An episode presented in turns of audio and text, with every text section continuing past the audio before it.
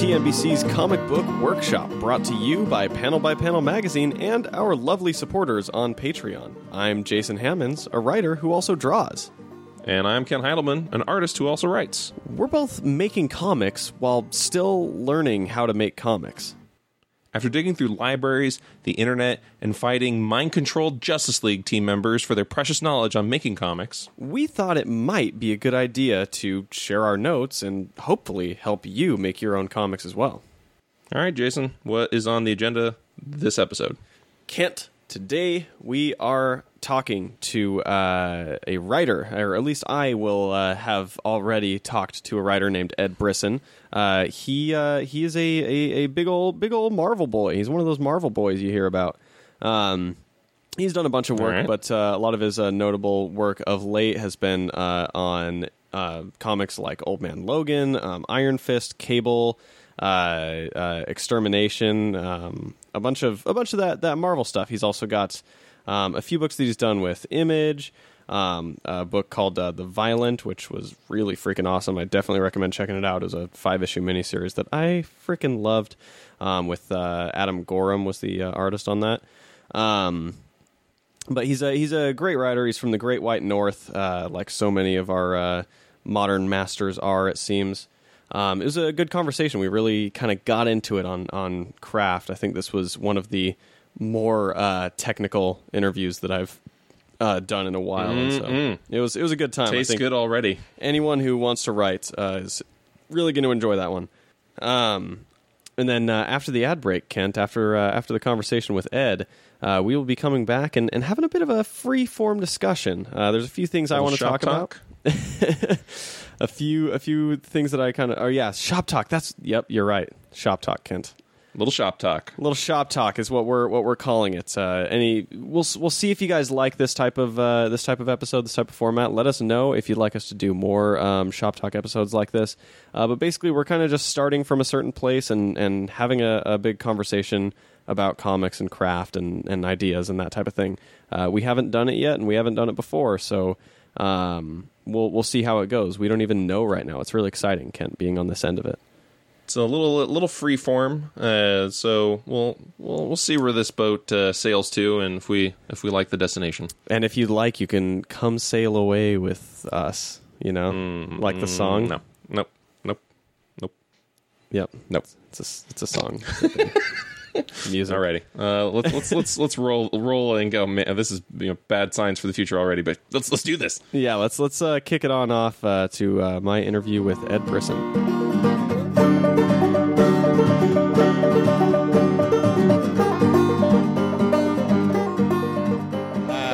Ed Brisson. I'm writer on Iron Fist, uh, Cable, and Old Man Logan. Awesome. Uh, did you did you ever take like a, a creative writing class, or did you ever go to school for writing? Have any formal education?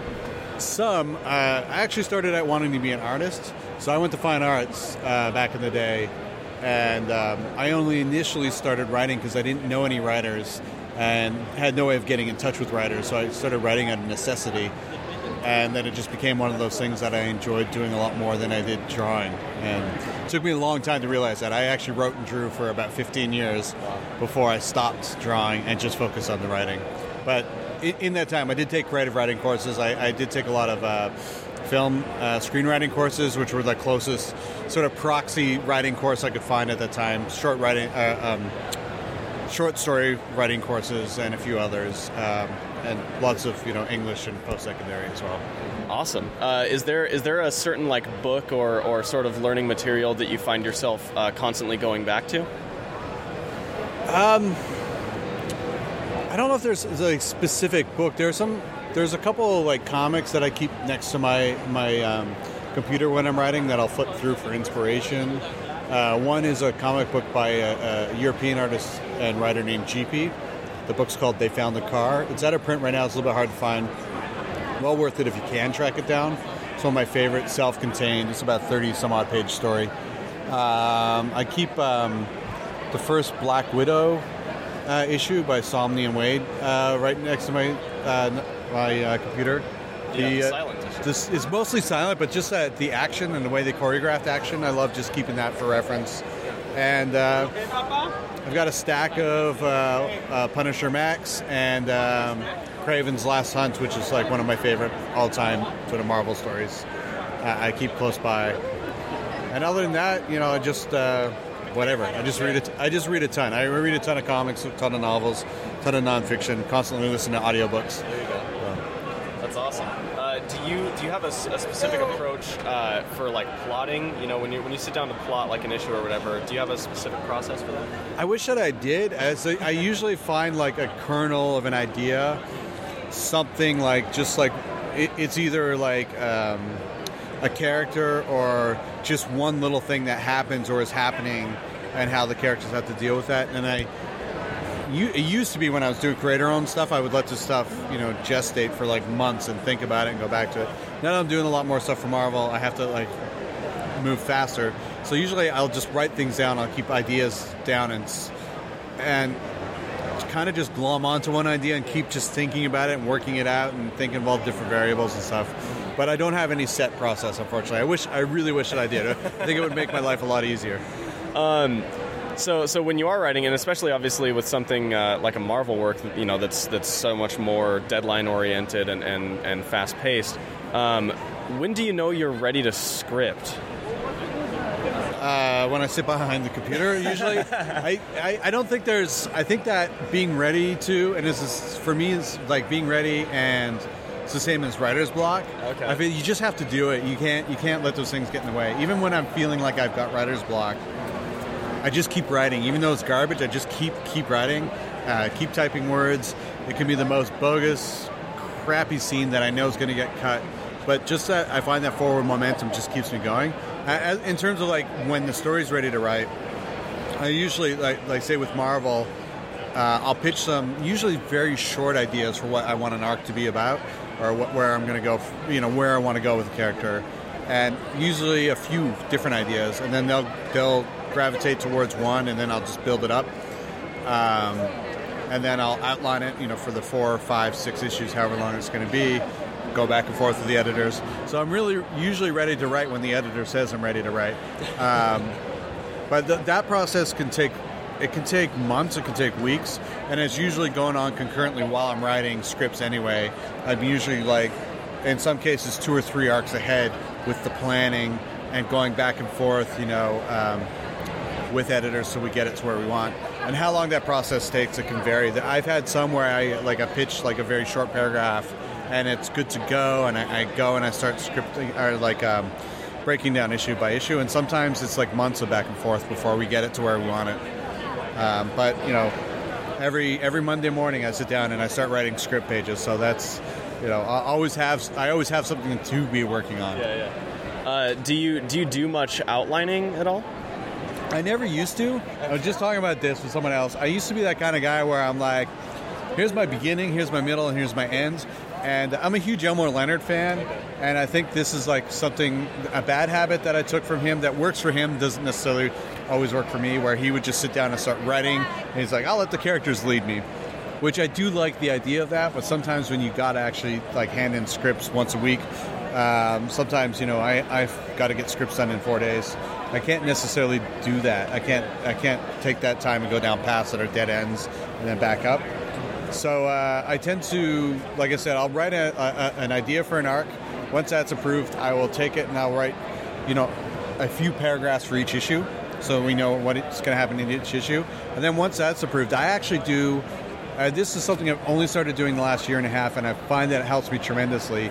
Is I will do an outline that is a page by page breakdown that just usually the action or the the moment that's going to happen on that page. Sometimes I'll put in some teaser dialogue just so I know what's going to happen, and I'll get editors to sign off on that, and then I go to script. So I find that that helps me knowing what's going to happen on each page.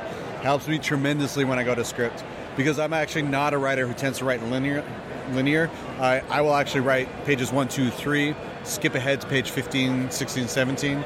Sometimes it's just like if I hit page four and I'm like kind of maybe struggling with it a little bit, I'll jump to a scene further on in the issue. It just keeps me moving. And then sometimes if there if I'm cutting between three different storylines, like an A, B, and C storyline, I'll write all of the A storyline You know, even though it's like on page one, two, three, you know, eight, nine, 10, 13, 14, 15, whatever. Come back and do the B storyline, come back and do the C storyline, and then do another pass where I, I, I make the transition smoother. Um, but yeah, I, do, I definitely outline page by page. I know where I, know where I'm going. I know where I'm going to end that issue, and I find that helps helps me tremendously. So with your and the, you know, and this obviously goes for uh, you know creator-owned stuff like Sheltered uh, or you know anything else uh, that you've that you've done, Marvel or DC. Do you typically start with like a, a character and find a situation for them, or do you typically start with like a situation or a world and go from there? It, it, it all depends. It's like it differs for every project for me. Uh, the stuff I did for DC was Batman and Robin, Eternal, so that was more like uh, they already had the story laid out, so I had to go in. Uh, sometimes with you know, um, uh, like my next arc for Old Man Logan involves the Scarlet Samurai, and so Marvel came to me and said, "We've got this character, the Scarlet Samurai, that we want to introduce. Uh, here's a little bit about her." make it work kind of thing you know? So i had a character and i had to build a situation around it.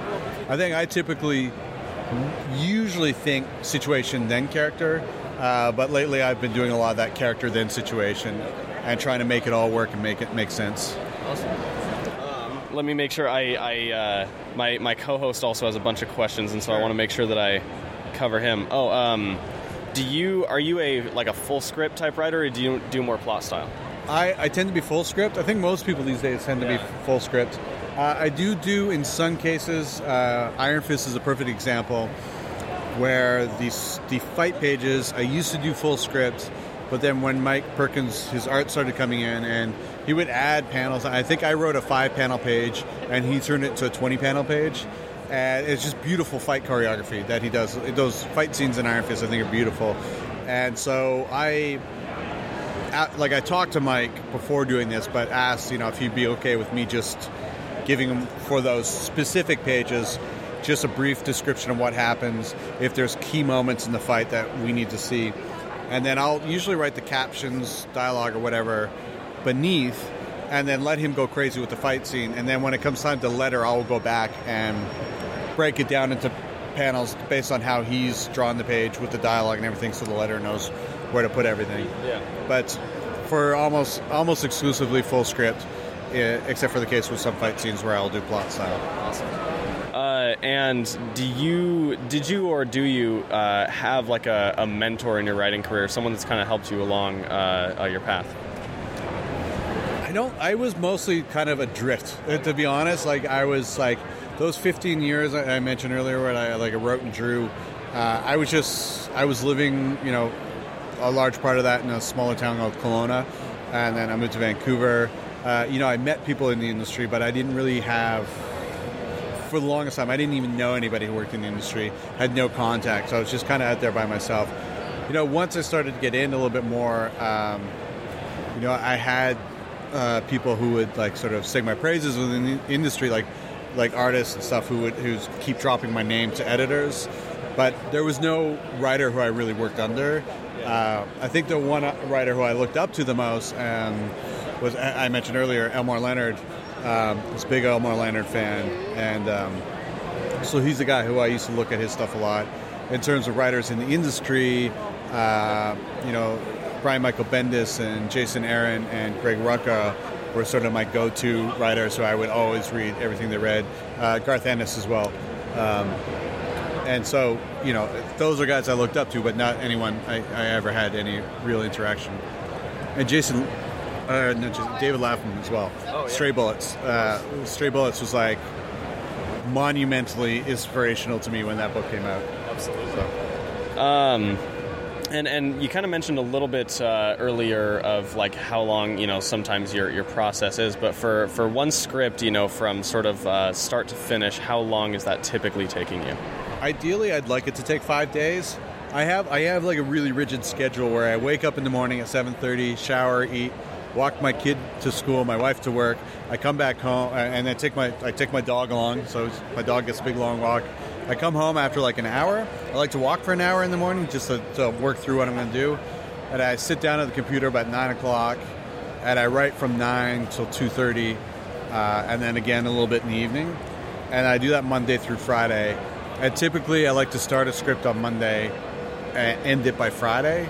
Uh, it doesn't always necessarily happen that way. There's it, you know, I got to be a bit fluid with it, but uh, that's my ideal um, time to do a script. I have done a few scripts in two to three days, um, and sometimes I've had a couple that taken me seven or eight because they're a little bit more difficult. But uh, five is pretty much my standard. I'm trying to get that down to four. I'm trying to, I'm trying to be more focused. I block my internet all the time now, so I'm trying to get it down to four. But five is standard. Trying to get on that, that weird Charles Soule schedule where somehow you're able to release seven issues every month or I something. I don't know how that guy does that. I don't either. He's a practicing lawyer too. What the hell? I don't have, I don't have another job. I'm just doing this, and I, I don't think I could do that. yeah, I. It's I, I, I think that uh, I feel like he must have just like written a bunch of those scripts years in advance. Maybe.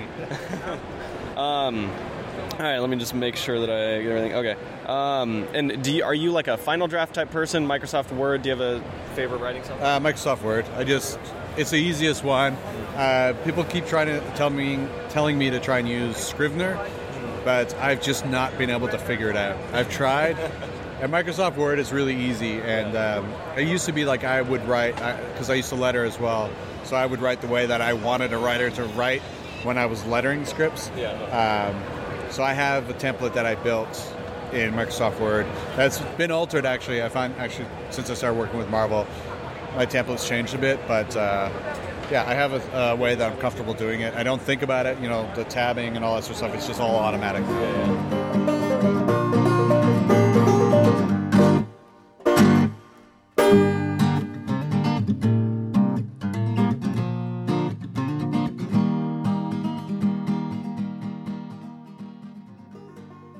Thank you so much to Ed Brisson for uh, sitting down and talking with us. We definitely have to bring him back on the show because he is a joy, and he's uh, been working on quite quite a bit since uh, since we talked. That interview was recorded a few months ago, so there's definitely some some new updates and some uh, some things to cover. Um, but if you'd like to follow Ed on social media, he is at Ed Brisson on Twitter, uh, just like it's spelled in the name of uh, this this episode. You can see it right there on your little on your little iPod. This is still 2003, right? People use iPods. Uh, exactly. And my my CD player, you just have to hit next, and it'll go right to it. Skip to the next track. Um, all right, and uh, speaking of the next track, the next track is our ads, Kent, and you know what comes first in each one of our ad breaks. It is the magazine to, to end all magazines, the uh, the the comics craft c- c- c- conglomerate, right? I don't know. Um, it They're is- taking over the world. It is one panel- panel by panel at a time. There you go. Boom. Killed it. New slogan. Uh, it is Panel by Panel magazine. It is the greatest magazine ever in the history of, of magazines on comics craft. Uh, I I love the magazine. My affection for it is undying. Every single month, you can expect um, quite a lot of, of really in depth and intelligent thoughts on comics um, and interviews as well. Um, What's your favorite one that you've uh, listened to recently or read read re- recently? uh, my favorite interview that I have read recently. God, that's that's a tough call. I really liked. on- uh, I really liked point. the um, the young animal uh, issue that they did um, in August. So it was, I guess, two issues ago. Um, but it was it was phenomenal. Like they were they were looking uh, kind of as a retrospective on DC's Young Animal um, pop up imprint, uh, and it was I don't know. It, it was just really cool, kind of like looking back on on all this stuff. As far as the interviews go, uh, I liked I liked the the Stephanie Phillips. They had they had five questions with Stephanie Phillips. Um, she's the writer of um, Devil Within and uh, Kicking Ice. Um, that was that was pretty good. But uh, one thing that's unique about Panel by Panel is that they also have in almost every issue they have a creator interview another creator, um, which is really cool. Uh, and I so- like that format. That's that's in, interesting. I mean, I guess we're kind of doing this on the show, our show. so I guess that's why it would be very intriguing to me. But uh, not being one of those two people and as an audience member, it also sounds very intriguing. Yeah, exactly. Um, and so like the most the most recent uh, issue had Nadia. Um, I don't know how to say her last name. It's Sham Shamas Shamas. Man, when you don't know how to pronounce a name, the rest of us are fucked. Um, but her and Marie Enger had a, a really a really cool discussion, um, just talking about how they collaborate, uh, which was was pretty. I don't know. It was it was really interesting. Um, but yeah, anyway, it, it's just phenomenal. I'd say if you want to look for like maybe creators that you know or people that are favorites of yours, I'm sure you've you're a fan of quite a few people that they've had in this magazine so far. So if you go to panelxpanel.com, uh, then you can uh, check out some of the issues and, and at least pick up a couple. Kent, what you got yeah, for me? man. Awesome. All right. Uh, well, I know what the next one is. That is my comic. Have you have you read my comic, Jason? I have you read read your it? comic. I'm a big fan of your comic. Are you? What's Oh, your yeah. What's your Who's your favorite character in my comic? My favorite character in your comic is Gus. Gus uh, is my favorite too. Uh, I I hope other people like other characters, and thankfully I, ha- I have heard many people that have been like, oh, it's uh, Dentilla or it's Hissy or it's this random character. I'm like, awesome. I, I really want them all to stand out. But yeah, this this is all for my comic, Scariest in Screamforth. It is a free comic that you can read online right now. You go to scariestinScreamforth.com, and there's a spot right there you can click on and just read the thing. It's a young adult series, maybe a little bit younger, maybe a little bit older, depending on your perspective. Uh, but yeah, it's it's pretty much for everybody, and it's a little spooky, cute story about three kid monsters in a monster town trying to solve a mystery. Uh, so I enjoyed making it. I've, I've heard lots of people have enjoyed reading it. Uh, go check it out if you are looking for a free comic to read. Hell yeah. Uh, Jason, you've got a you're on a podcast right now, aren't you? I am on a podcast right now, but not it's not the only one. one. It's not the only one I have. I have many podcasts. Uh, this other podcast that we're talking about is uh, the Savage Land podcast. I've been uh, doing this show for God three, four years now, uh, something like that. It's it's been a while. Um, we've we've done. I have declared it our sister show. It is to is this our sister show. Yes, it is. It is another show hosted on thatmightbecool.com. Um, and uh, it's it's me and a couple of my friends just hanging out talking about comics, movies, and all your other favorite stuff. Uh, we've been doing it for about 170 episodes at this point. Um, and it's it's just it's a it's a good old time if you want to just relax and kind of have some uh, some little entertaining stuff to to listen in the background while you're at work or uh, doing your chores or whatever. You know, just hear some people some people having a chill time about uh, the stuff they love, then uh, it's the show for you. You can head on over to thatmightbecool.com where you can check out that show, this show, and others.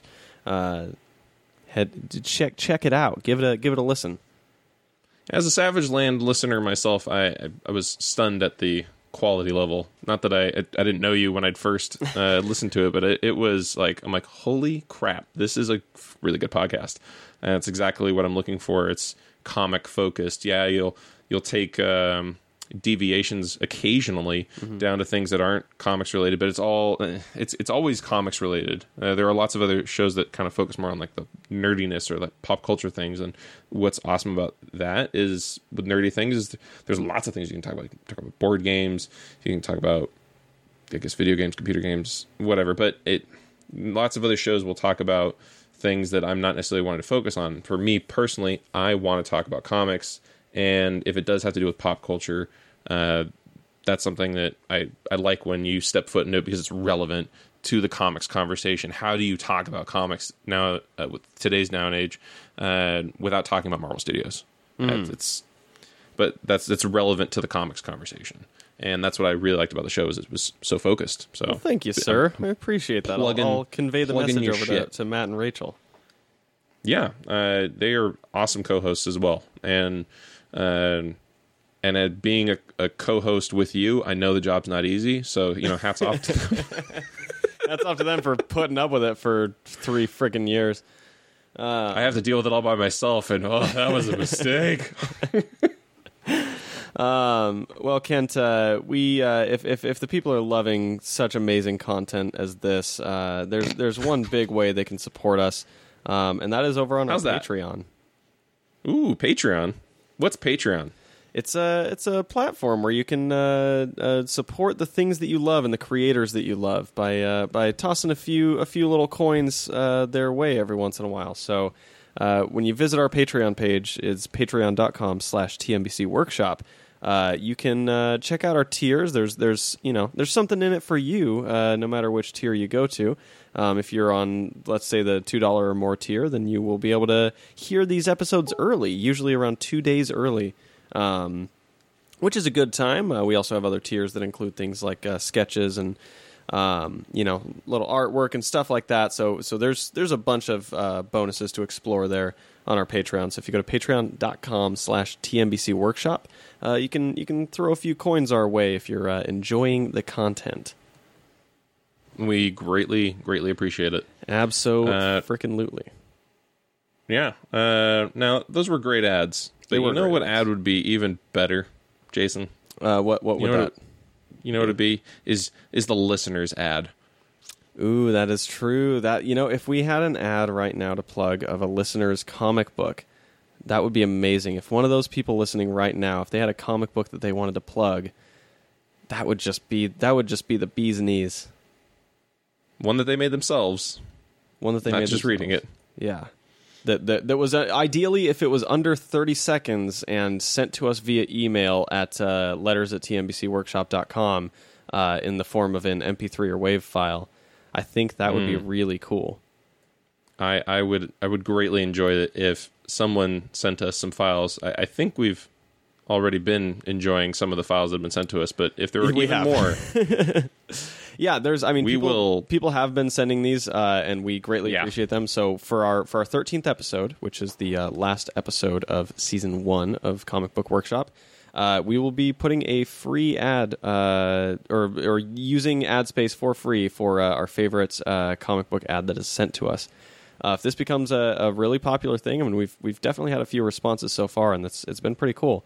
Uh, but if this if this becomes a, a really popular thing and we get a lot of response to it, um, then I think we'll we'll kind of continue this in some form uh, in the future, whether that be you know uh, something you know done as like a tier in our Patreon, whether that be you know whatever whatever that that may unfold to be. Uh, if this carries on, then then we would love to help plug independent comic books. Um, so if you have a comic that you want to advertise, just send a, a file under 30 seconds to letters at tmbcworkshop.com. Uh, and for episode 13, we will pick our favorite one and we will play it uh, right at the end of our ad break. awesome. Hell. Alrighty, I think that that wraps it up for these sexy, sexy ads. Mm. Uh, let's uh, let's let's let's go on back to the the real world of our podcast. Yeah. Mm. Oh, yeah. Kent, it's time to uh, to give the people what they want, or at least what, what is demanded by the structure of our show. Uh, and that is the creative catch up. The creative ketchup. It's time to open that that jar.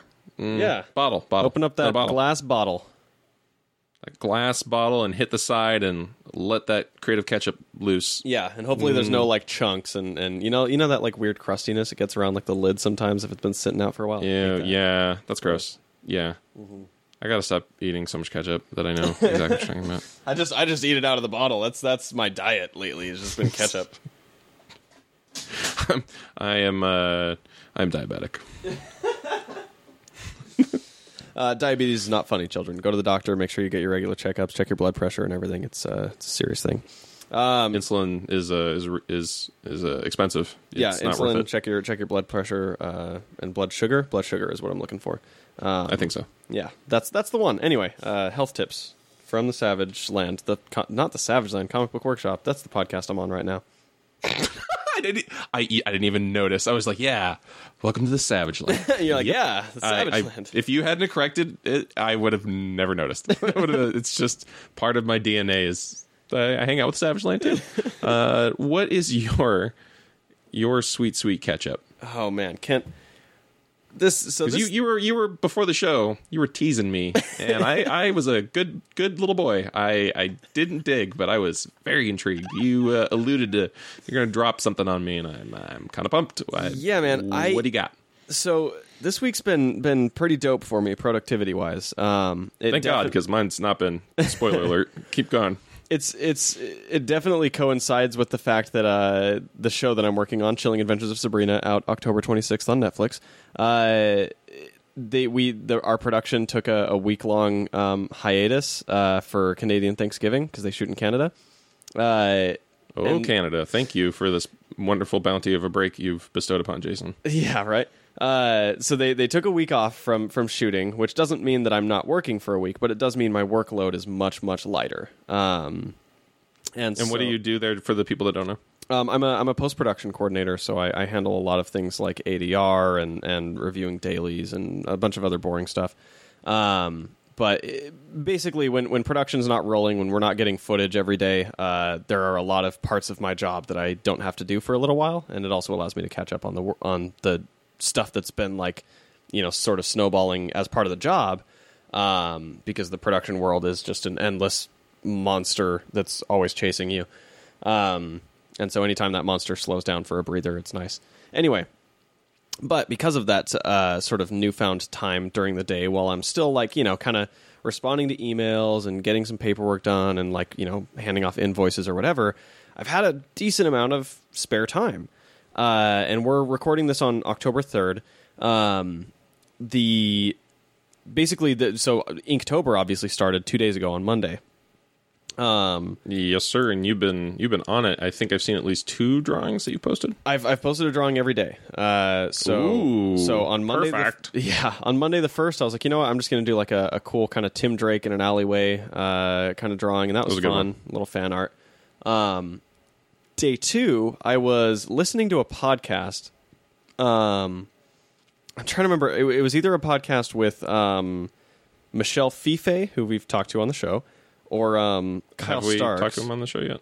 Yeah, uh, or or it was Kyle Starks, who we have not talked on the show, but I'm sure at some point we will. Um, There's One a of those future two. episode coming with Michel. yeah. Uh, oh yeah. Well, the future episode right now, but this segment that we're recording will come out after the episode with Michel is up. Um, Oh, okay. It- you're yeah. Dang, Yeah. scheduling. I you You're know, right. I'm- You've I'm already listened to that. It was a great episode. it was actually. I'm making. It was. I love laughing, that conversation with with Michel. it was a really really good episode. Yeah. Um, anyway, I, I was listening to an interview with either him or Kyle Starks. Um, but whoever it was, uh, they were talking about '80s movies, um, and I can't even remember what the discussion was at this point. Um, but they were just like I'm, talking already like where this is going. Yeah, they were, they were talking about like cool action heroes in the 80s. Um, so I'm listening to that on, on the morning of October 2nd, and I'm like, man, what am I going to do for Inktober? I don't really know. Like, you know, I, I don't generally have like a full idea of what I'm going to draw before I start drawing, and sometimes that ends up being shitty, or sometimes that ends up being good. Um, and then I was like, you know what, 80s movies, like I should just like I should just make up an 80s action hero, like just the most just like the most the tropiest like you know play on whatever i can from 80s action movies. So i start thinking of like escape from new york and like rambo and die hard and you know all these all these awesome you know uh, as as c. Robert cargill would call them junk food cinema uh, movies. Um, The most delicious cinema of all, the sweetest sin of the cinema. exactly. Uh and and so i'm like okay like i'm gonna, I'm gonna make this guy what's he gonna have you know i'm like he's got to be like just super muscled up uh, he's gonna wear like the, a tight wife beater tank top um, he's got to have a mullet he's got to have a headband Mm-hmm. Mm-hmm. and he's got to have an eye patch like snake plissken Yes.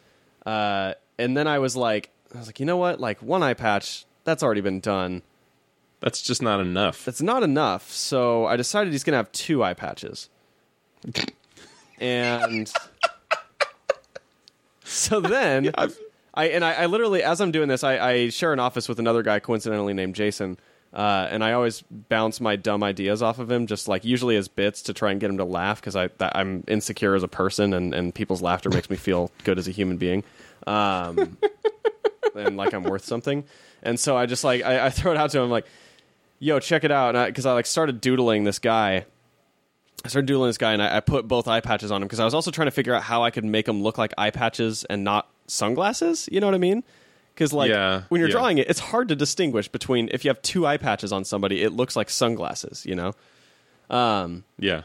and so I just like showed this little like I did a quick pencil sketch of it, uh, you know, with the intent of making it my Inktober drawing. And I was like, "Yo, check this out.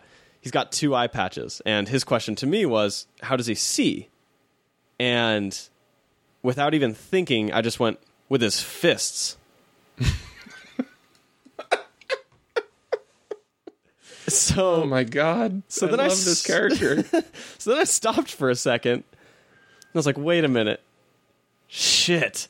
He sees with his fists. That's the most 80s action movie thing I've ever heard in my fucking life. Fuck. this is wonderful. It is uh You've you've tapped into the fountain of '80s, and it has poured forth a bounty of goodness. Yeah, so I, I finished drawing it, and you can you can see it on my Instagram. Um, I'm at a white kid if you want to check that out. It was the the day two um, Inktober drawing, right? So I, I finished that drawing, and I'm just like obsessing over this character. I'm like, you know, eventually I settle on the name. I'm like, at first I was like, his name's Eye Patch McFalcon, and I was like, hmm, I don't know if I like McFalcon. So I go like, no, he's Eye Patch McHammer. I was like, ah, But the- eye patch is hundred percent. Eye Patch has to be his name. He he has two eye patches. has his to name be. has to be Eye Patch. Um, and then you know I was like McHammer, but then I was like, well, like Mick H, like that's kind of a tough. It's it's a tough sort of like consonant vowel like weird thing to to navigate. It just it, it doesn't sound like Mick Hammer when you say it. Um, you know, like it doesn't sound like the word hammer after the word Mick always. It's like ah, I, don't, I don't quite like that. And so then I just started throwing out, and I threw a bunch to you. I threw a bunch to to a bunch of other people I know. Uh, and I was just like, here's a bunch of like random names. They all have to start with Mick, uh, but just Mick and then something awesome. Um, and eventually I settled on McForce, and maybe that ends up being the final name. Maybe it ends up being something else. Uh, but for now, it's Eye Patch McForce. Uh, and he he he he's, Beautiful. He has two eye patches, and he sees with his fists. Uh, and you know what happens? Here's here's here's kind of some philosophy for you, Kent.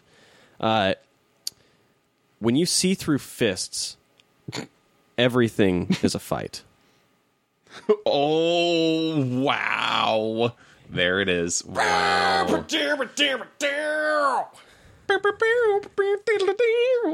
Yeah. So, um, Yeah. anyway, I fell in love with this guy. Uh, I couldn't stop thinking about Eye Patch McForce. Um, and I finished the drawing and I put it up on Instagram.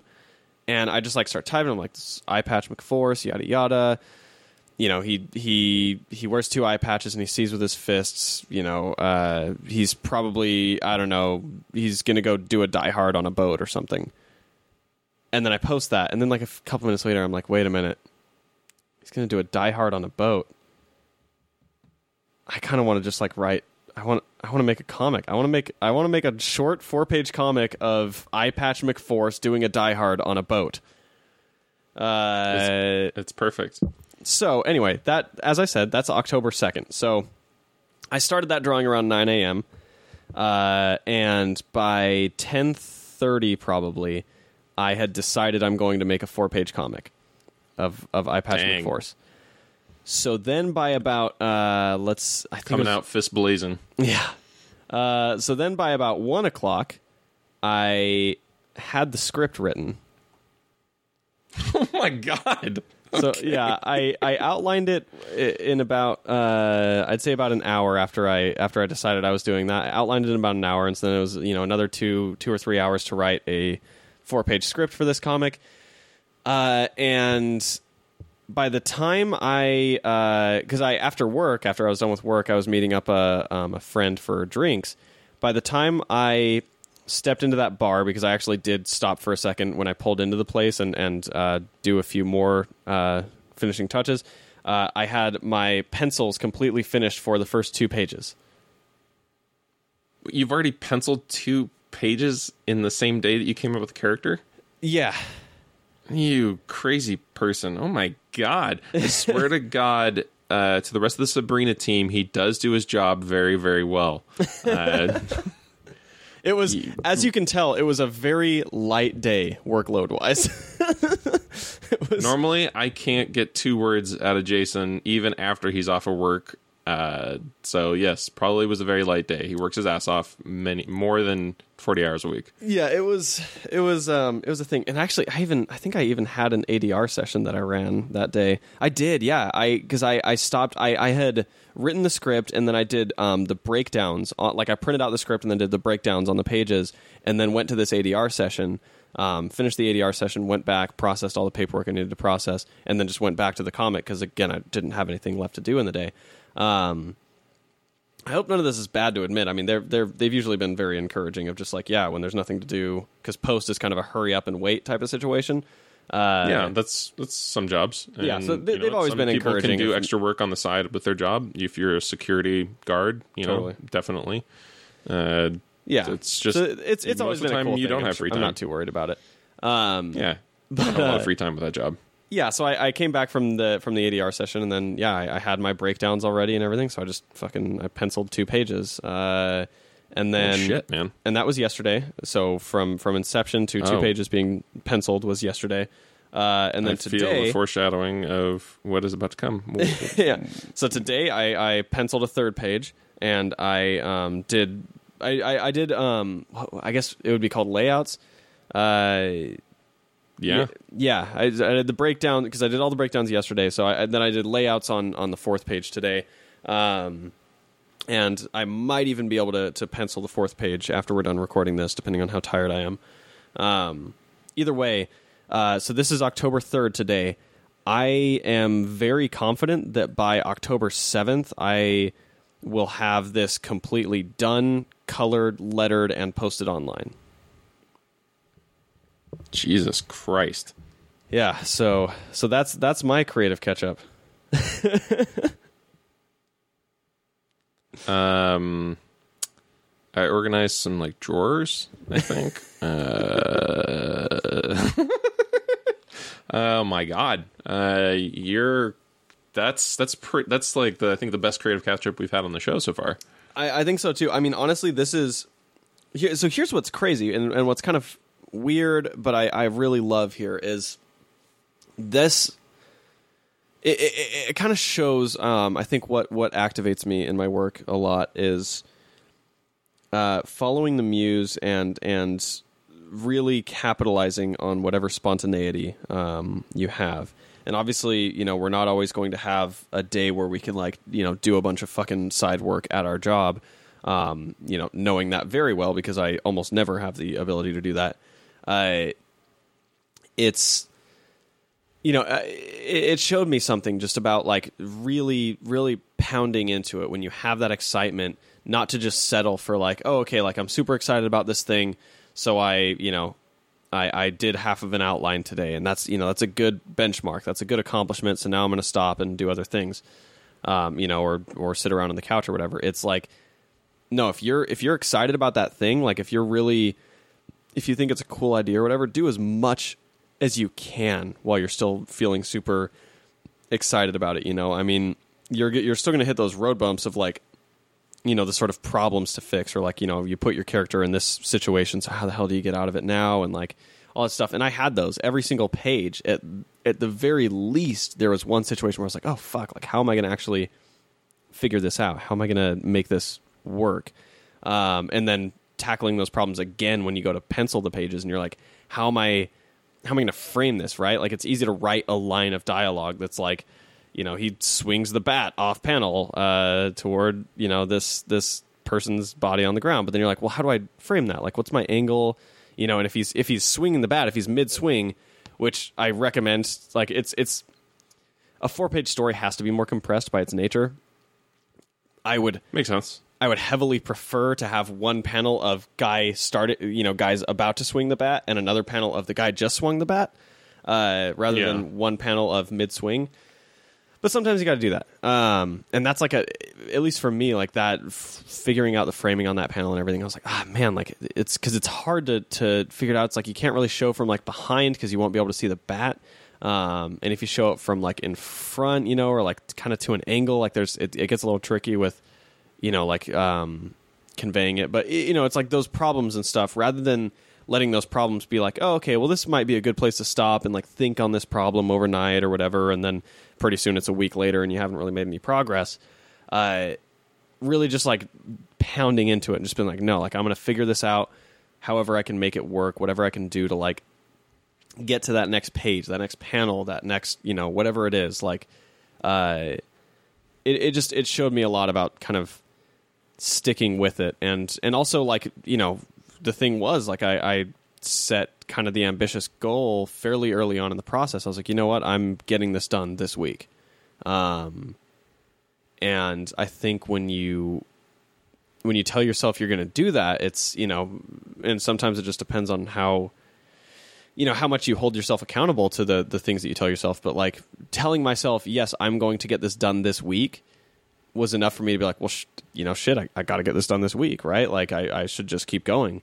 Um and I don't know. It's it's just been it's been very exciting, and it's funny to me that the first like work, the first comics work that I will have that's out in the world for people to read is like you know will will be out there within a week of when I first thought of it. Whereas I have like four other comics projects that it's like you know either waiting on art or you know like I still keep like rewriting the script and I'm not quite ready to draw it or you know whatever the thing may be or I'm in the middle of coloring it or whatever uh it, you know it's very interesting that this little four page story that I thought of yesterday uh will now end up being the the first thing that anyone sees of like my actual comics work. The first thing they see that's not a script or it's not you know like you know a a, a preview of something.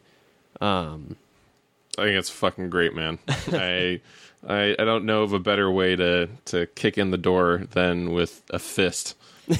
a fist that can see Yeah, a fist that can see. oh dude, Uh, I- I'm I'm very intrigued by this character. I want more. Do you want to? Do you want to know? Uh, on the first page, he's he's he's in a predicament, uh, and and do you want to know how his his he, he's captured? Basically, you know, we start out with this guy captured somewhere uh, in a boat.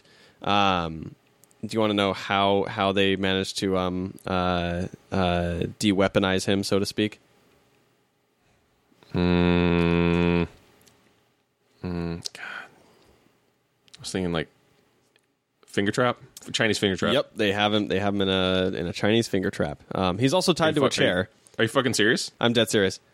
Uh, I think Oh. I think I granted I do think I told you guys about that in uh, in the chat. I don't think you did, sir. I think I did. do not. I'm gonna pull it up Mm. right now because I'm actually positive because I remember Melody making jokes about it. Um, I may not have read it. I'm pretty sure you did, bud. Um, either way, though, Uh, my uh, idea is bud. very original, and you couldn't have thought of it. Um, this this is a very highbrow and, and complicated eye patch McForce comic. Um, His whole idea is he's a very complicated character. uh, well, that's amazing, man. I, I'm while you're pulling that up, I'm, I'm super stoked. I cannot believe how far and fast you've gone in just a 24, 30 hour period, man. That's very, very impressive. Uh, good work. Uh, you should be super stoked and proud of yourself. And uh, look at this as a moment of getting shit done, but don't think of it as like uh, you should always be at this level. You kind of went superhuman for a second. You went flash speed, but uh, you're you're human the rest of the weekend month. Uh, so I think it's the I don't I definitely don't want to I hope this is not coming off as raining on your parade. I just don't want you to think of like two weeks from now you're like God, I sh- but I did I did eye patch in two days uh, or you know a week. Why can't I always do it that way? It it doesn't always work that yeah. way. No, of course, and I and I, I, I definitely recognize it's not, but it is it is something that's, though. that's that's consistent with some things that I've done in the past. Um, You know, I mean, there's there's a product or there's there's a project that I've I've talked about but haven't said the name or anything about before, but it's a, a fun sci-fi adventure that Kent is very well aware of. Um, and I I you know wrote the outline to that comic in about an hour. Um, I you know laid out I think I laid out six pages uh, in a day.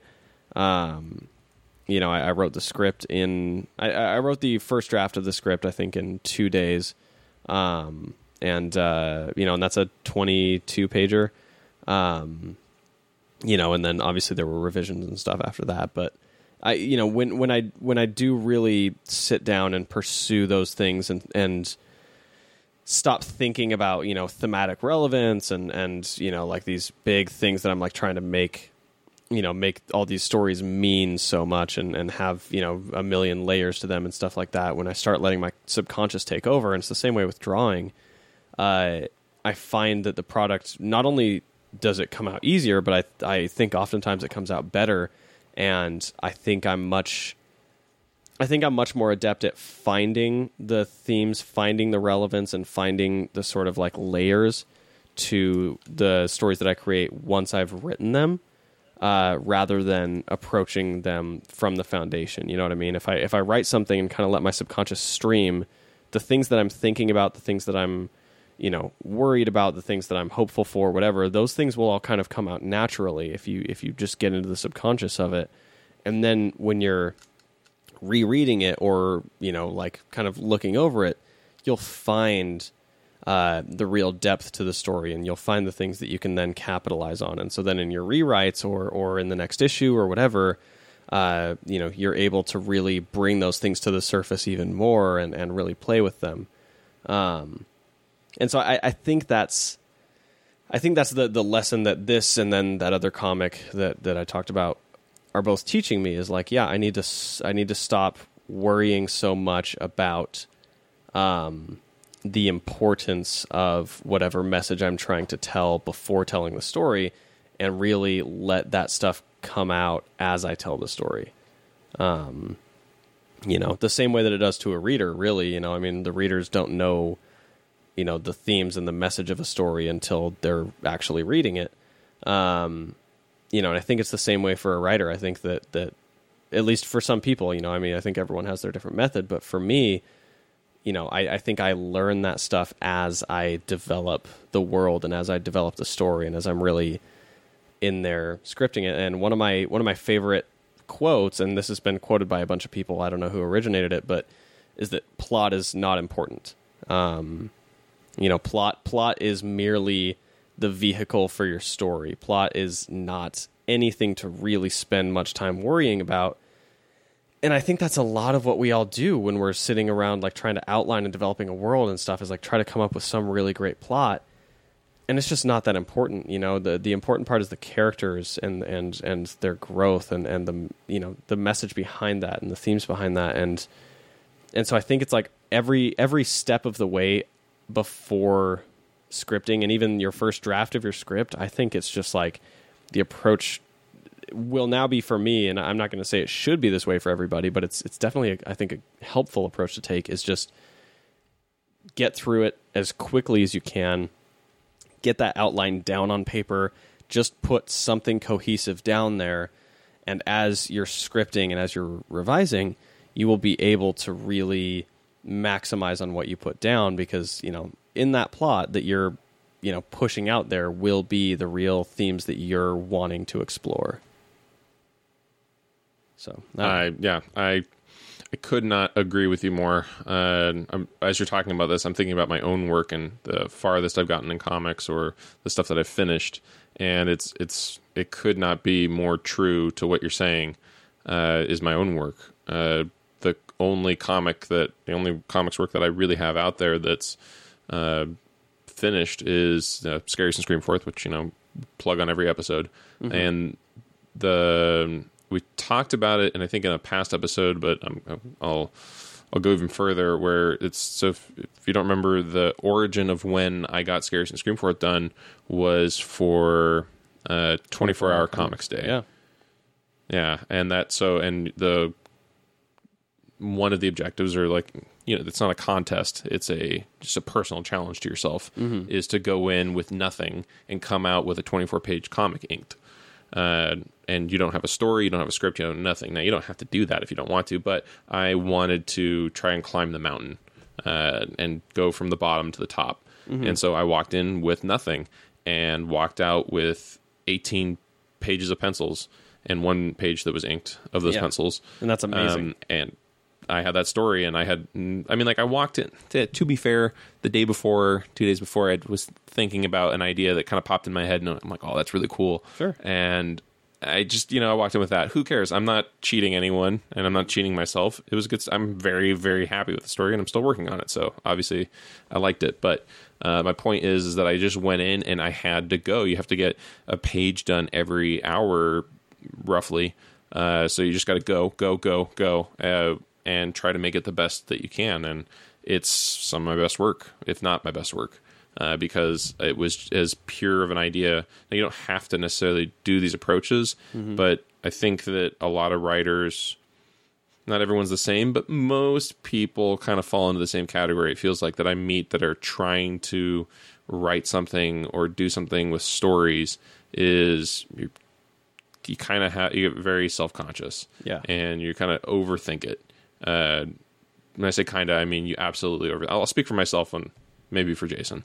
Um, that you know we're we're all very insecure about our writing and our work, and the Yeah. the times they were able to unplug that uh, that the, that voice that says, "Oh, you know, you could do this," just cut it. It's when you get your best work done when you're you're you're when you don't have your vulnerabilities out and they're at the table as well. When you're able to check those at the door, you, absolutely best work. Because I, I couldn't think about anything except getting it done. There wasn't a um, anything else. It wasn't because I, in my head I'm like, I don't. If this absolutely bombs, I don't have to share this with anybody. It could just be one other day that I had my week.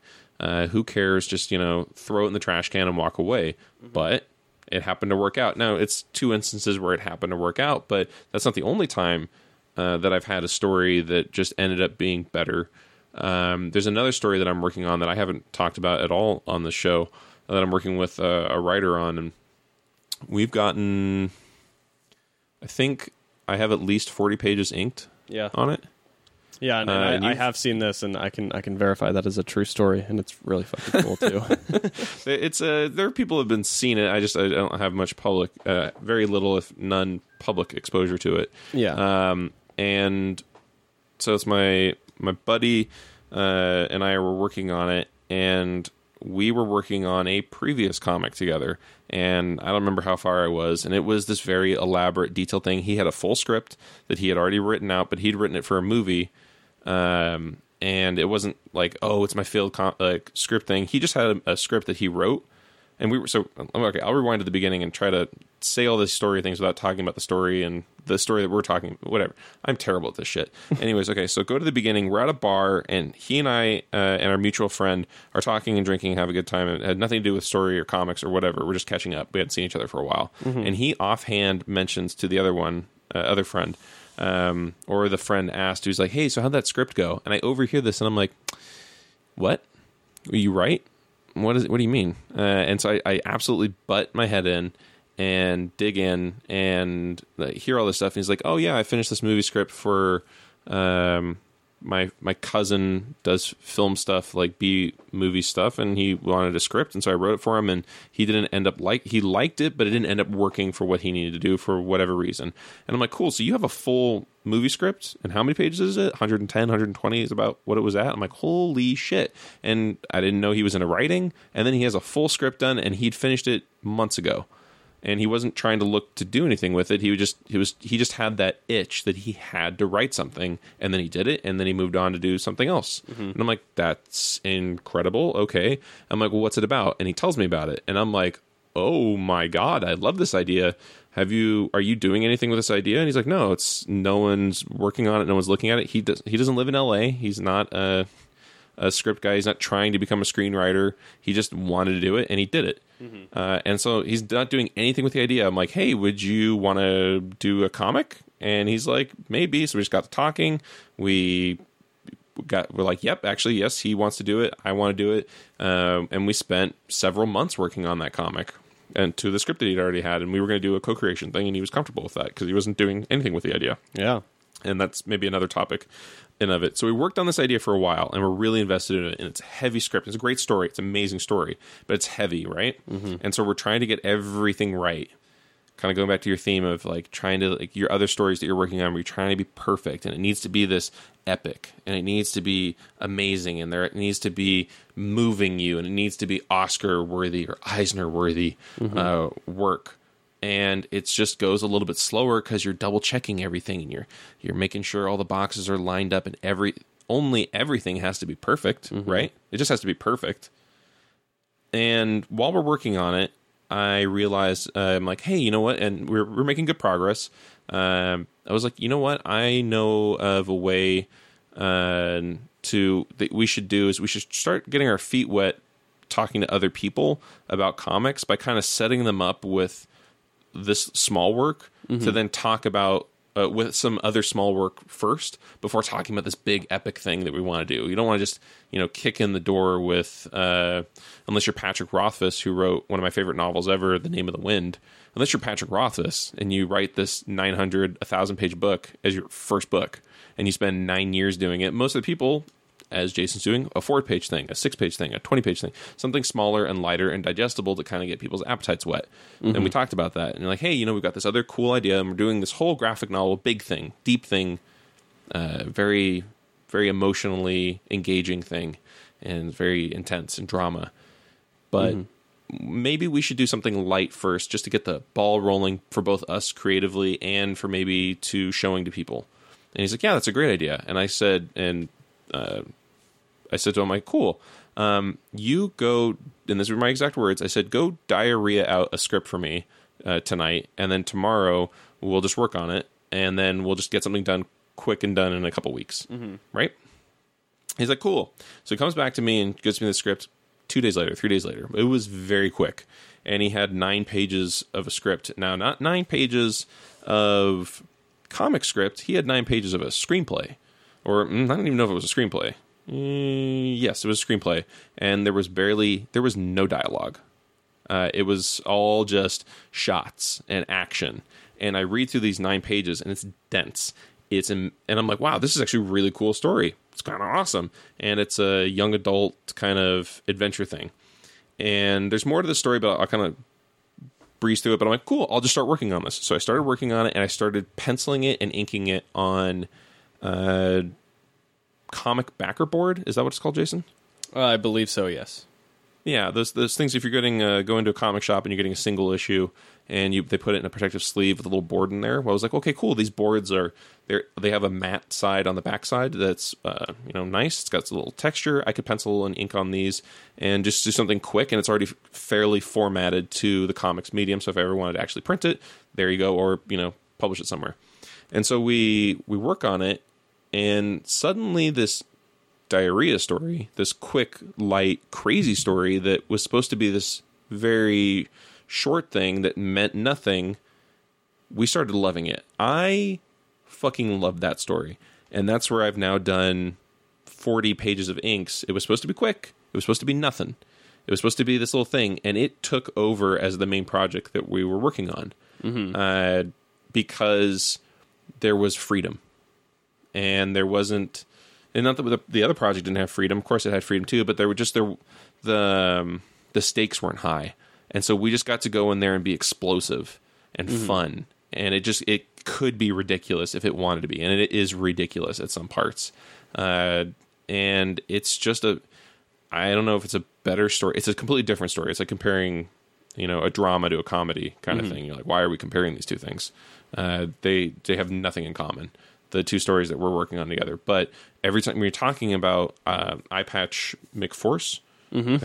yeah, uh, Eye Patch McForce, I'm like, oh my god, this reminds me of when I did made Scary and Scream Forth, and when I worked on this other project where when you check your ego and you check like having it needs to be this perfect amazing thing it only needs to be the best thing ever and when that when that goes out and you can have a project that is just kind of fun.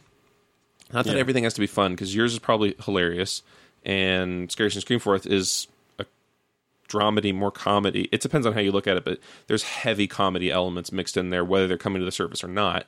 Uh, with Scary and Scream Forth, and then definitely for the other one, it's just supposed to be light, fun, dramedy stuff, and it seems like that's probably all the things, Yeah. mostly comedy. And for us, it's uh, for me, it's my best work and it's my finished work because I didn't feel the pressure. And then it turned out in the process of that, that first spark and then getting it done, that that process of it ended up bringing the polish along the way that you think about when you're at the beginning and you're you know page one blank page like okay this only needs to be the best thing ever uh, when you're working on a project and you're putting hours and hours and hours uh, into it 40 hours 100 hours 500 hours you're gonna add polish naturally. Yeah. and it feels like you are already doing that to yours whether it's you know the 100 hours i'm talking about because like thinking of like a graphic novel length but um i think that when you have that explosive energy that's where one of my favorite artists Skottie Young his his uh, pencil slash uh, layouts are like super loose because he wants to capture that energy. Yeah, and that's I mean that's exactly how I was how I was approaching this and that's that's always how I approach, you know, doing pencils and layouts. I mean, I like my basically wh- wh- it- when I'm like laying out a page, um, at least now I, I lay out in kind of thumbnail size, right? Like I, I will do my breakdowns and layouts kind of at, at the same time. It's so smart to do it that size, 'cause then you can't invest. Exactly. And so then when I get to the pencils, you know, my pencils are also pretty loose, you know, they're they're a little blocky and, and it's more just like kind of you know, it's it's like a bit more than basic That geometric cool.com. shapes, you know, and sort of just like the little know. the lines for where your eyes and, and mouth are gonna be and like a crude rendition of like what you know, like for your main character or whatever, what their face looks like. Um you know, but but it's more just for the shapes and the silhouette and stuff like that. And I the biggest reason I do that is yeah, I, a I want to preserve uh, the energy, but also b like I I also want to preserve the spontaneity of the inks. You know, I want to be able to uh, to still flesh it out more with the inks. I don't want to just like do with the same drawing twice. You know what I mean? Um, because I think that's an Yeah. e- that's a, a big way to make inking just like this laborious boring process, you know, is just like to be like, okay, now I'm just going to trace over the same thing. Um, and especially at least for me, like since I'm inking digitally, I think that makes inking even more tough just because you, you, you end up starting to like really, you know, like guide the line. And when you, when you're on like a tablet screen or whatever, if you're taking that line really, really slow, it starts to get kind of like squiggly and weird and it loses a bit of the, It gets chunky, yeah. it gets chunky and like you lose kind of the variation in the line width that you get when you're able to like move a bit quicker. Um, you know, I uh, I don't know, I I, I like that process because I because I do also like being able to be like, yeah, like I can I can pencil, you know, I could pencil three four pages in a day. Um, and they are to me very adequate pencils. Like they're exactly what I need for inking, and I could you know ink another probably two or three pages in a day as well, um, based off of that foundation because there's not too much information that's not there in the pencils, you know, other than just like basically filling in the gaps. Uh, At the at the moment for the for the listeners, Jason and I are definitely heavily, if not 100% subscribing to the philosophy of it just matters about the finished product and less about having uh, an original traditional board of a page to sell, resell or something. It's just you know, Yeah. let's just get it done. and uh, and and also, I mean, to be per- to be perfectly honest, I do hope that uh, at some point in the future, hopefully in the near future, that I am able to, you know, make the investment in getting a full like you know art desk and boards and you know ink and all those tools and stuff like that. I think my pencils will probably always be digital, um, just because I you know being able to resize and do all that stuff is is you know an invaluable part of the process. I think, but I would love to to start inking traditionally. Um, you know, and basically just light boxing my digital pencils to to ink over um, traditionally, and then import them back into color uh, or do what fucking Michel Fiffe does and, and do all of it traditional. Um, Jeez, no, no thank you. yeah, um, like so being able to color traditional is crazy.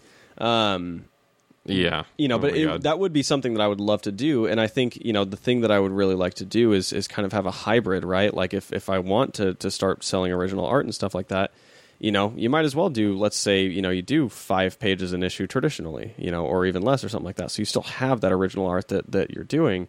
Um, you know, and stuff that you can sort of put out there and sell or whatever, or keep if, if you want to collect it, like uh, Chris Samnee does. But, um, you know, it's it's I don't know, but but uh, that being said, regardless, digitally, and I think that's the best part about you know making comics digitally is, you know, in terms of the ongoing investment of it, being able to make your comics digitally is pretty cheap. You know, like most yeah, most people now have some device that can do some form of, of you know creating digital comics, whether it be on really cheap software or really cheap hardware.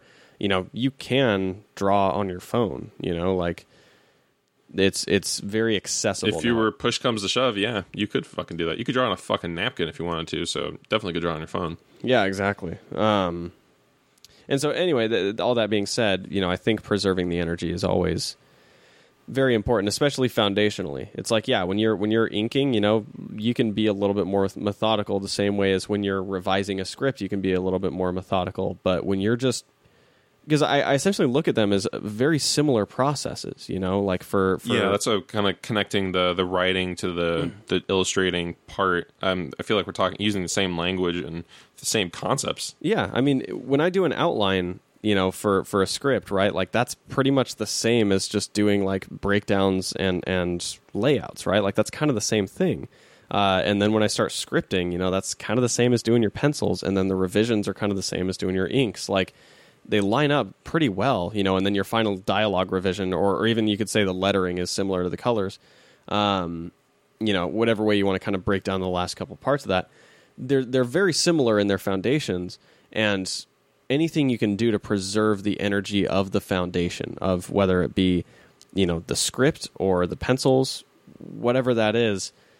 I think preserving that energy is always good, and then you know you sort of go back in with the uh, with the pick and hammer and, and kind of you know shape it into what you really want it to be. But you know, the, the, nothing is worse than a blank page. So anything you can do to just push through that, uh, you know, is is always beneficial. I'm getting stoked to to work on anything, something, just put my hands on something and just you know get it out there. Yeah. whatever it is. Um, Um, it's awesome to hear how much you've gotten done. Uh, Yeah. Wow. So I mean, by the time you guys are listening to this, uh, you know, you should be able to. I, I'm probably going to be posting it on Instagram, um, but if not, it'll be on our website, or I'll at least have links to it. So check my I don't know, check my Twitter, check my Instagram, um, all that stuff. Uh, my Instagram is a white kid, and my Twitter is that might be cool. How do you see yourself? Um, not that it has to be. You know, I, I love I love an open discussion, and it should never. And nothing should be truly written in stone. But uh, where do you see yourself posting this? Do you see like you doing it on your own website? Do you see like what I did, Webtoon, or just doing an Instagram exclusive thing, or what are you thinking? I'm not sure. Um, I think I will. I will definitely be posting it on Instagram and Twitter. Um, if if I if I start to do, and I think it's very likely at this point that I do more four, five, six page comics. Um, if I start to do that more and more, then I will probably do maybe a webtoon page. Um, is that would probably be where I go. Um, but there are there are other options out there that I would probably explore. I mean, Instagram is definitely a big one. Um, you know, I've- a lot of comics coming through Instagram now. It's growing. yeah, and I mean, you know, maybe I maybe I'm shooting myself in the foot by uh, illustrating this comic in 11 by 17 format, and who knows, maybe maybe again Yep. by the time you uh, by the time you hear this, maybe I will have uh, changed the the page size that I that I'm doing, or changed the aspect ratio to to be more befitting to Instagram. Um, but I because I do think that Instagram is a very um, lucrative community. I think it's a very positive community, and I think the comic stuff that's coming out of Instagram lately has been amazing. Um, and so I, I I may end up doing that. I may end up just adjusting uh, the sort of uh, aspect ratio, I guess, of, of these pages and, and kind of widening some panels and stuff, which honestly I could benefit from. Um, but we'll see. We'll see. Fuck yeah, man. Um, I think it is uh, time to wrap up. So, uh, what we will. Uh, I agree. The first thing to, to wrap up with is our recommended resource of the week. Yes. Mm, your turn or my turn? Um, I mean, it, I think it's your turn technically, but I, I will be glad to uh, give one. I do have one ready. Okay, cool. Uh, I don't have one ready, and it's definitely my turn. Jason, take my turn. What's our recommended resource of the week? Uh, recommended resource of the week is 101 Things I Learned in Film School. Uh, this is a uh, an interesting book by Neil Landau and Matthew Frederick. Um, and as the title says, it is 101 things this guy learned in film school. Um, it is what's really cool about it is it's basically for almost every uh, every bullet point. It is one page with like a short paragraph long explanation of the lesson, and then Ooh, so it's digestible? what was that? It was very digestible, it sounds like. Very digestible. Um, and with every page explanation on the uh, opposite page, it has you know, or at least with most of, most of these, it has an illustration of what they're talking about. Um, Wow. Okay, I, for the uh, hard to focus on people, things, words, and stuff. Mm-hmm. I, it sounds good because I have a hard time focusing sometimes on kind of textbook stuff. Yeah, it's it's incredibly digestible. It's literally the the maximum that it fills up is one page uh, of text for for every concept, but these pages are like very small. Um, you know, it's because it's it's a book that you can like fit in the palm of your hand. It's a um, it's like the same aspect ratio as like kind of a, a TV show, um, and it's literally the book is as big around as my hand. Um, it's it's tiny, tiny little book, um, and the text is not, you know, tiny or anything like that. The text is pretty big, so it's it's crazy digestible. Um, but this this has been a great uh, tool for me because it talks about you know the visuals of of storytelling as well as writing, um, and so it's it's helpful in every aspect. You know, there are like there are definitely some tips in here that are you know exclusive to like film and television. Um, but I'd happen. say eighty percent of the things in here can be applied to any form of visual storytelling. Wow. Okay, so I was gonna say, I'm like, oh, another film book. Eh, I'm skeptical, but Jason's bringing it up, so I'm sold. That's a good one. Yeah. especially the digestible part and the eighty percent. Uh, sounds really good. Uh, title and author one more time. It is uh, 101 Things I Learned in Film School by Neil Landau and Matthew Frederick. Um, here's I'll, I'll give you an example. This is a this is a full page. This is uh, thing number 80, uh, titled "Burn Your Character's Bridges," uh, and here's here's the entire description. Very digestible. It's almost always stronger dramatically to prevent your characters from returning comfortably to their ordinary worlds. Limit their options so they may remain trapped in the central dilemma, and their only real course is to keep forging into the unknown. Hmm. Boom. There's, there's a wow, that's really there's a full fucking good. That's a great idea. I need to stop Yeah. cursing on this episode, but yes, that's a great idea. Yeah, I, I really so what I've the, the approach I've taken with this um, with this book has been you know I'll pull it out I, I for a while I was trying to pull it out once a day and I just haven't been able to keep up with that but I, I will pull it out and anytime I pull it out I will focus on one page and really whether it be in illustration or in writing or just studying what that means you know kind of dissecting what that page is talking about and really ingesting it um, so that I can fully learn a lesson from just that bit of, of knowledge.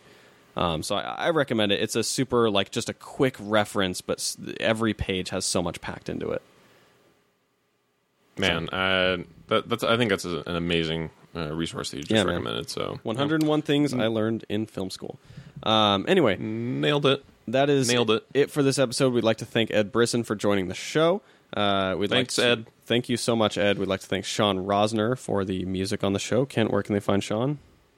Sean, uh, Sean Rosner, you can find his work on Instagram at rosner.art.music, and then check out his album Burn Away, Defy the Night. I love his music. It's great, and obviously you hear it too. Kent, are there any new uh, iTunes reviews? Uh, yeah, let me get those pulled up. Uh, I think we just got a new one. Uh, yeah, we got uh, Matt Dolly, co-creator at Sensational Comics. Uh, I think Uh, that's actually a Sensual Comics. Sen- oh, oh, I've got Sensual Comics here.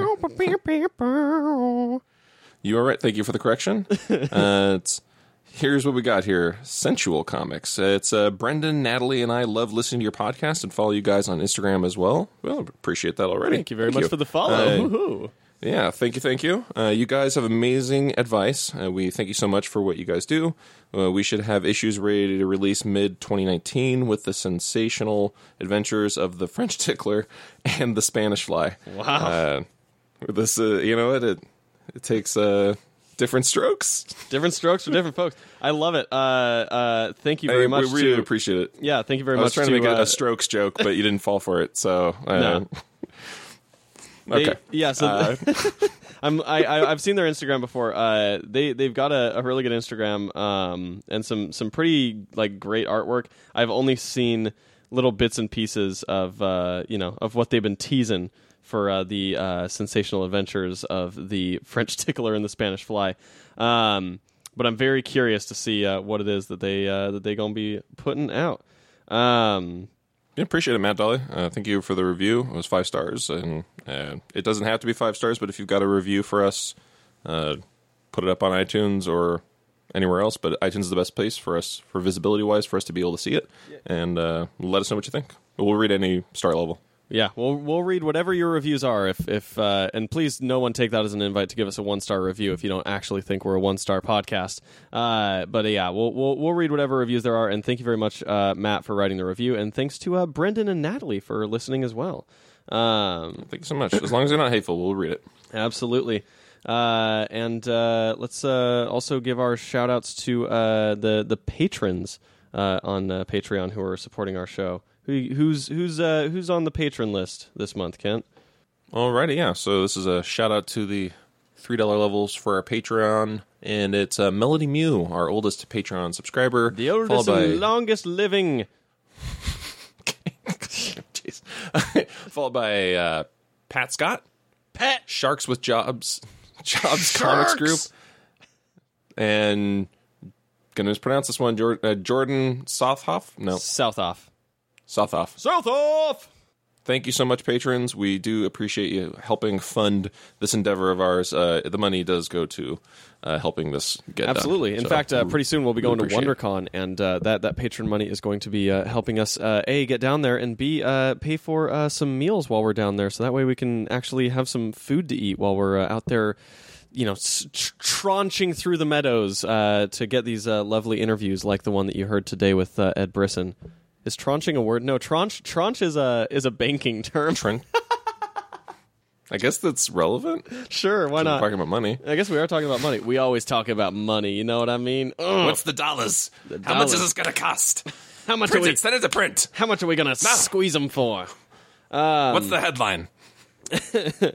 Uh, and make sure uh, if you if you like the show, make sure you're uh, following us on social media. Um, our Instagram tends to be the most popular place uh, at TMBC Workshop, uh, but you can also follow our Twitter. We do tend to retweet like creators when they're giving advice or they have cool kind of like in depth process stuff.